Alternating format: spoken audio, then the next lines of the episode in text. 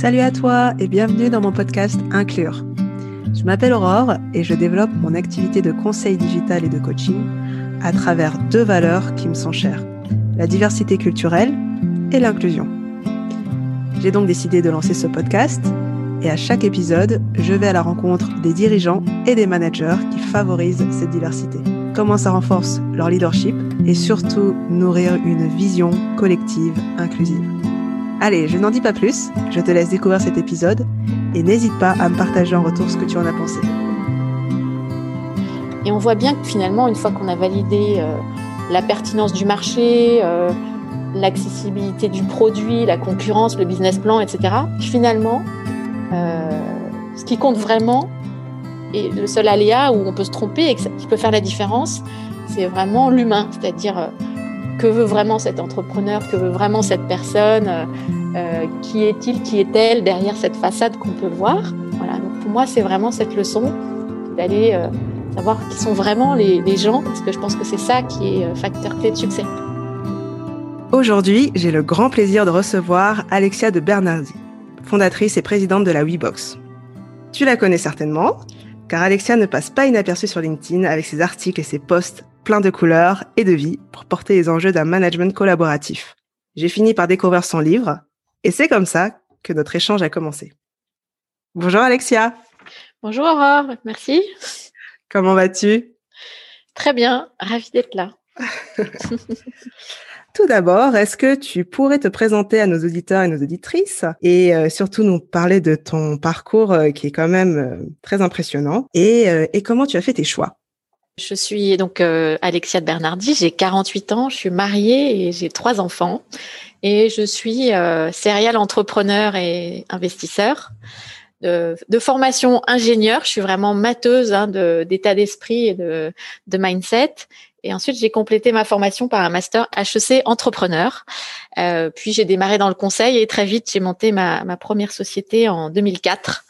Euh, pour œuvrer euh, pour un monde meilleur et apporter quelque chose dans le secteur de l'enfance. Donc c'est une société euh, qui s'appelait Philapi pour vraiment créer des lieux où, les enfants puissent être gardés pendant que les parents travaillent. Et cette société a été vendue à un grand groupe et, depuis 2016, je suis dédiée à la WeBox où j'ai voulu bah, toujours contribuer à un monde meilleur, mais cette fois-ci avec un prisme plus adulte. D'accord. Qu'est-ce qui a euh, qu'est-ce qui a déclenché ce cette transition entre le monde euh, des enfants et le monde des managers? Alors moi, le, fil rouge finalement, c'est comment contribuer à un monde meilleur, un monde où les relations soient meilleures. Euh, J'avais, euh, par mon histoire personnelle, envie d'apporter ma pierre à l'édifice au monde de l'enfance, mais où je n'avais euh, aucune expertise particulière. Donc c'était plus un projet personnel pour vraiment faire sens avec mes convictions et mon besoin d'apporter peut-être ce dont j'aurais rêvé étant moi-même enfant. Et puis, euh, à un moment, j'ai vu que mon expertise, euh, ma valeur ajoutée était finalement peut-être, euh, voilà, j'avais coché la case sur ce sujet-là. Et, et, et, je cherche toujours à trouver euh, des projets qui font vraiment sens. Et donc, suite à cela, j'ai passé une année à rencontrer 250 personnes pour chercher mon nouveau projet qui ferait sens, toujours pour contribuer à un monde meilleur. Et comme je connaissais bien le monde de l'entreprise, je suis restée et mes clients étaient surtout des DRH ça a été le fil rouge parce que finalement, en interviewant des DRH, des managers, euh, j'ai trouvé que le sujet du management, de l'engagement était aussi un sujet qui pouvait contribuer à, à participer à bâtir un monde meilleur. Voilà, donc c'était ça l'histoire. Super, j'adore. J'adhère aussi, d'ailleurs. Et donc, en fait, tu t'es lancé très rapidement dans l'entrepreneuriat. C'était, tu savais déjà que tu allais faire ça quand tu étais euh, encore euh, dans tes études? Alors, en fait, je viens d'une famille d'artistes. Mes parents étaient musiciens de métier et toute ma famille, euh, toute une partie de ma famille est indépendant, artiste. Donc, depuis toujours, j'ai eu un, très fort besoin d'autonomie, aussi peut-être une pointe de rébellion. Et très vite aussi, je me suis sentie presque inapte au salariat. je me suis toujours sentie un peu à l'étroit dans, dans, dans des entreprises traditionnelles. Alors, euh, je ne sais pas, je, vois beaucoup en ce moment d'articles sur les multipotentiels, euh, les hypersensibles, les neuroatypiques. Euh, mm. Je ne sais pas si je rentre dans ces cases, mais en tout cas, je me reconnais souvent dans, ce type d'articles. Euh, j'ai l'impression d'avoir un cerveau qui, qui, tourne tout le temps, qui capte des choses, qui capte les émotions des gens, les besoins des gens. Euh, je veux toujours tout comprendre, tester. Euh, alors c'est un peu fatigant à la langue, mais je suis câblée comme ça. J'ai vraiment une personnalité, ou en tout cas des capteurs qui s'arrêtent jamais de, de, de, de, capter les émotions et les besoins des personnes quand je rentre dans une pièce, quand je, je suis face à, à, un public. Et, et, donc, à force de se poser voilà toujours ces mille questions, je me suis dit, ben en fait, euh, je suis très créative. Euh, et donc c'est comme ça qu'est née mon ma vocation en fait d'entrepreneur parce que ça me permet de euh, bah, de combiner ce, ce, besoin de comprendre les choses, le besoin aussi d'innover, ce besoin d'autonomie. Euh, voilà. Et donc euh, concrètement pour ma première boîte, c'est vraiment mon mari qui m'a poussé à le faire. Il a pensé que j'étais faite pour ça. Euh, et on a mis toutes nos économies, euh, vraiment à l'époque, toutes nos économies dans cette première société. C'était un peu une folie avec du recul, mais c'est comme ça que c'est comme ça que je me suis lancée. Si on revient sur ton aventure actuelle, donc tu as fondé la WeBox, est-ce que tu pourrais euh, nous en dire déjà un peu plus sur ce en quoi ça consiste et la vision que tu cherches à porter et à apporter au quotidien aux managers que tu accompagnes? Alors la WeBox, c'est une un dispositif digital qui stimule les managers. Alors moi, le côté euh, digital me va bien parce que je suis profil ingénieur et puis on peut vraiment stimuler des communautés à grande échelle et, cette euh, notion me, me convient bien à titre personnel parce que je veux avoir un impact maximum. Et ce que l'on fait, c'est que l'application euh, propose quotidiennement des contenus pour passer à l'action quand on est manager, tester des nouvelles pratiques, se challenger euh, entre pairs sur euh, voilà toutes les nouvelles façons de travailler, les nouvelles méthodes de management. Et en fait, euh, euh, ce, cette proposition de valeur, elle est née de l'écoute de 250 personnes euh, où j'ai essayé de comprendre ce qui bloquait l'entreprise, euh, ce, qui, ce qui posait problème. Et en fait, quasiment à chaque rendez-vous, les gens me disaient mais euh, c'est fatigant, mon chef ne me dit même plus bonjour. Enfin, ah, ça paraissait assez simple, assez bateau, voire, mais mais en fait, l'idée, c'est derrière, c'était le besoin de remettre en cause euh, les vieux systèmes de management et de management à la papa. Donc euh, moi, l'élément déclencheur, ça a été aussi euh, une prise de conscience que si on veut contribuer à un monde meilleur, bah, il faut d'abord travailler la qualité de la relation qu'on a avec les gens, euh, que ce soit en famille, avec les enfants, on en a parlé, mais aussi euh, globalement en entreprise. Comment faire en sorte que cette qualité de relation, elle soit efficace, elle soit honnête, euh, transparente, mais aussi euh, performante. Hein, c'est le but d'une entreprise.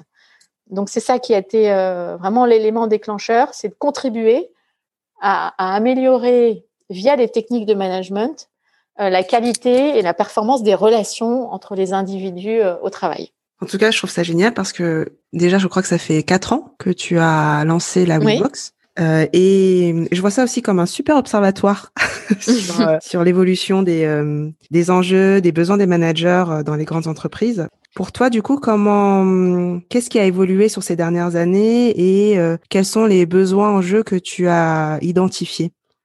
Alors c'est sûr que la WeBox c'est un formidable euh, observatoire, comme tu le dis, mais à double titre. Tout d'abord parce que les clients nous font part de leurs problématiques de management, donc euh, on plonge dedans, mais aussi parce que l'application propose un chatbot où les managers posent leurs questions de management. Et alors ce qu'on constate, euh, c'est clairement une prise de conscience sur l'inefficacité du management à l'ancienne, le management à la papa, et une euh, un intérêt euh, petit à petit, par petites touches, vers toutes ces nouvelles notions que sont euh, la posture de manager coach ou de leader serviteur. Enfin, finalement, c'est la nécessité, surtout à distance, euh, pour le manager d'être plus un animateur de son équipe, d'aller chercher les points de force, d'aller chercher la motivation, plutôt euh, qu'un expert qui va de façon descendante euh, descendre de l'information et des missions à réaliser. Alors, ce qui est intéressant, c'est que euh, cette, euh, cette ouverture, du coup, que je ressens et cette prise de conscience sur la nécessité d'être plus ouvert pour les managers euh, n'empêche pas, au contraire, même va au service de la performance. Hein. C'est l'objet social d'une entreprise, c'est quand même de, de, vendre des produits, d'être performante. Donc, c'est pas un gros mot. Et en fait, on constate que, et on l'a constaté pendant la crise sanitaire, que ces nouvelles façons de travailler, où on va être plus dans l'écoute, dans la co-construction, euh, dans le dans les rituels aussi qui permettent de, de, de célébrer les succès, de faire connaissance vraiment, eh bien, ça libère la créativité et donc c'est aussi au service de la performance. Parfois, c'est aussi des fondamentaux qu'il faut rappeler, en fait, finalement, aux managers et aux équipes hein, dans la façon de, de collaborer ensemble. Est-ce que tu penses que c'est, enfin, c'est souvent des, des, des, ressources que chacun a en soi et du coup, c'est surtout d'essayer de ne pas, de pas les oublier et d'y puiser, ou euh, tu sens quand même qu'il y a euh, un vrai accompagnement aussi pour euh, ouvrir les, les cultures managériales vers de nouvelles façons de faire? Clairement, il y a un besoin d'ouverture à des nouvelles façons de faire. C'est-à-dire, bon, d'abord, on a quand même énormément de managers qui n'ont jamais été formés au management, hmm. ou peut-être juste deux jours. Euh, euh, voilà, ils ont plutôt euh, été promus en tant qu'experts et donc ils sont là pour euh, encadrer des objectifs, des tableaux de bord, etc. Euh, et se sont peut-être jamais posé la question de, de l'engagement de leurs équipes et de l'animation de leurs équipes. Donc, il y a, beaucoup d'entreprises hein, qui en sont à, à ce stade-là, parce que jusque-là, bah, les, les équipes l'équipe était fidèle, euh, l'entreprise était performante et il n'y avait pas besoin de se poser ces questions-là. Donc parfois, c'est des questions nouvelles hein, qui arrivent dans les entreprises. Euh, il serait temps de former nos managers. Euh, et puis parfois, on a ces ressources personnelles, mais la culture de l'entreprise ne le favorise pas du tout. Il y a des entreprises où si le manager sort de son de sa posture de de manager flic, euh, eh bien, il, perd pied en fait parce que euh, en fait c'est très descendant et donc ça dépend beaucoup de ce que va impulser la tête, euh, le codir, le comex, le fondateur, hmm. de ce qui va impulser ou pas. Ça dépend énormément de ce qui est vraiment insufflé dans la vraie vie par la direction. On parle beaucoup du leadership du manager et sa capacité à emmener les équipes, mais je pense aussi qu'il faut fondamentalement la développer au sein des équipes aussi. C'est vrai que derrière leadership, il y a la notion de comment je génère moi de l'engagement avec mes clients, mes collègues, euh, mon équipe projet. Euh, et finalement, c'est très lié à qu'est-ce que je vais donner dans ma relation avec ces personnes-là. Hein. Et euh, j'ai une, coach qui m'a accompagnée longtemps qui disait bah, la relation c'est comme une écharpe, on tient chacun un bout de l'écharpe. et qu'est-ce qu'on voilà, qu'est-ce qu'on met? Il y en a pas un qui, tient plus l'écharpe que l'autre. Euh, et donc c'est pareil dans une réunion, on est tous co-responsables de la qualité de cette réunion, euh, de sa pertinence. Et donc effectivement, on a tous une part de, de leadership euh, au sein d'une équipe. Je, te rejoins complètement sur ce point. il est vrai que là, avec la crise sanitaire euh, surtout, je pense aux, deux premiers confinements. En fait, les, managers ont vu, ont constaté que euh, ils ne pouvaient plus être simplement euh, le chef décideur. Et ils ont été obligés, par la force des choses, obligés de, mettre en place des outils d'intelligence collective en urgence. Des, ils ont dû partager de l'information en urgence. je pense aux collectivités qui étaient sollicitées de façon euh, très exceptionnels sur tous leurs métiers. Je pense euh, que ce soit les, les, infrastructures sanitaires, le ménage, de tous ces métiers qui ont tout d'un coup dû faire face à vraiment des situations d'urgence. Eh bien, les managers ont dû tous trouver des solutions pour rapidement euh, faire en sorte de, de, de, de, découvrir la puissance de l'intelligence collective pour trouver des solutions palliatives. Comment est-ce qu'on va faire tout s'est fait vraiment. Il y a eu beaucoup, beaucoup d'urgence, beaucoup de prises d'initiative sur l'évolution des projets, des métiers. Et, euh, et, ça, ça a été vraiment la, la, force de cette crise sanitaire, c'est que ça a libéré tout ça. Mais du coup, euh, finalement, une fois que petit à petit la vie normale revient, euh, moi, ma question, c'est qu'est-ce que ces, managers, leaders qui ont découvert la, la, force de ces nouvelles façons de travailler, puisque c'était complètement non conventionnel, est-ce qu'ils vont continuer et, c'est là le point de bascule hein, Est-ce qu'ils vont continuer à même du coup revoir même l'essence même de leur rôle de leader ou est-ce qu'ils vont revenir dans les anciennes façons de faire parce que finalement c'est plus confortable? Euh, donc moi c'est vraiment mon questionnement sur cette crise sanitaire. C'est est-ce que le point de bascule va être vraiment dépassé? Euh, j'ai vu certains DG qui m'ont dit mais ça questionne vraiment le rôle du DG.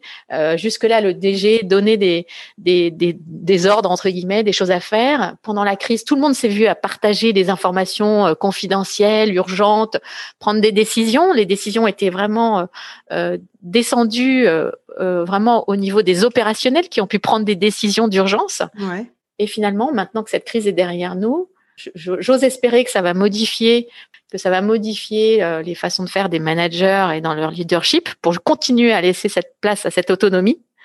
donc ça, voilà, j'espère que ce point de bascule va être opéré. Euh, bon, je, je, crains que certains reviennent euh, vraiment une étape en arrière et reviennent dans des anciennes façons de faire beaucoup plus directives.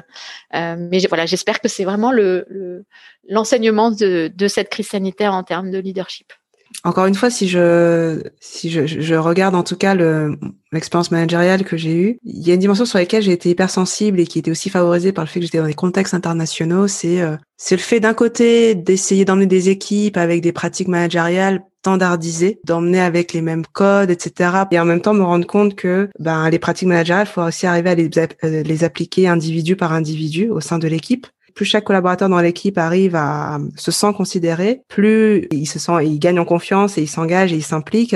Et du coup, bah, on en arrive aussi à la réflexion de comment on fait pour favoriser aussi cette culture euh, hétérogène, de se dire que finalement, bah, les, les pratiques managériales, c'est, c'est, on peut de moins en moins les standardiser. Les gens aussi ont besoin d'être de plus en plus considérés aussi individuellement pour ce qu'ils sont. Et comment on fait pour trouver le bon équilibre pour que ça nourrisse la performance collective? Ça fait écho à un projet qu'on déploie en ce moment où euh, euh, notre client en fait euh, distingue le management collectif du management individuel. Finalement, le management collectif, c'est qu'est-ce que tu mets en place pour l'ensemble de ton groupe, donc tes rituels, les partages d'informations, les célébrations, les, les, objectifs, etc. Et, et, le management plus individuel, effectivement, ou comment est-ce que tu vas découvrir les forces de telle de telle personne, motiver plus spécifiquement cette personne et euh, faire des feedbacks peut-être un petit peu différents de, de, cette personne euh, à cette personne. Donc je crois beaucoup euh, à, à, cette euh, à cette approche-là. Alors après, le principe des grandes équipes, ça c'est encore un autre sujet.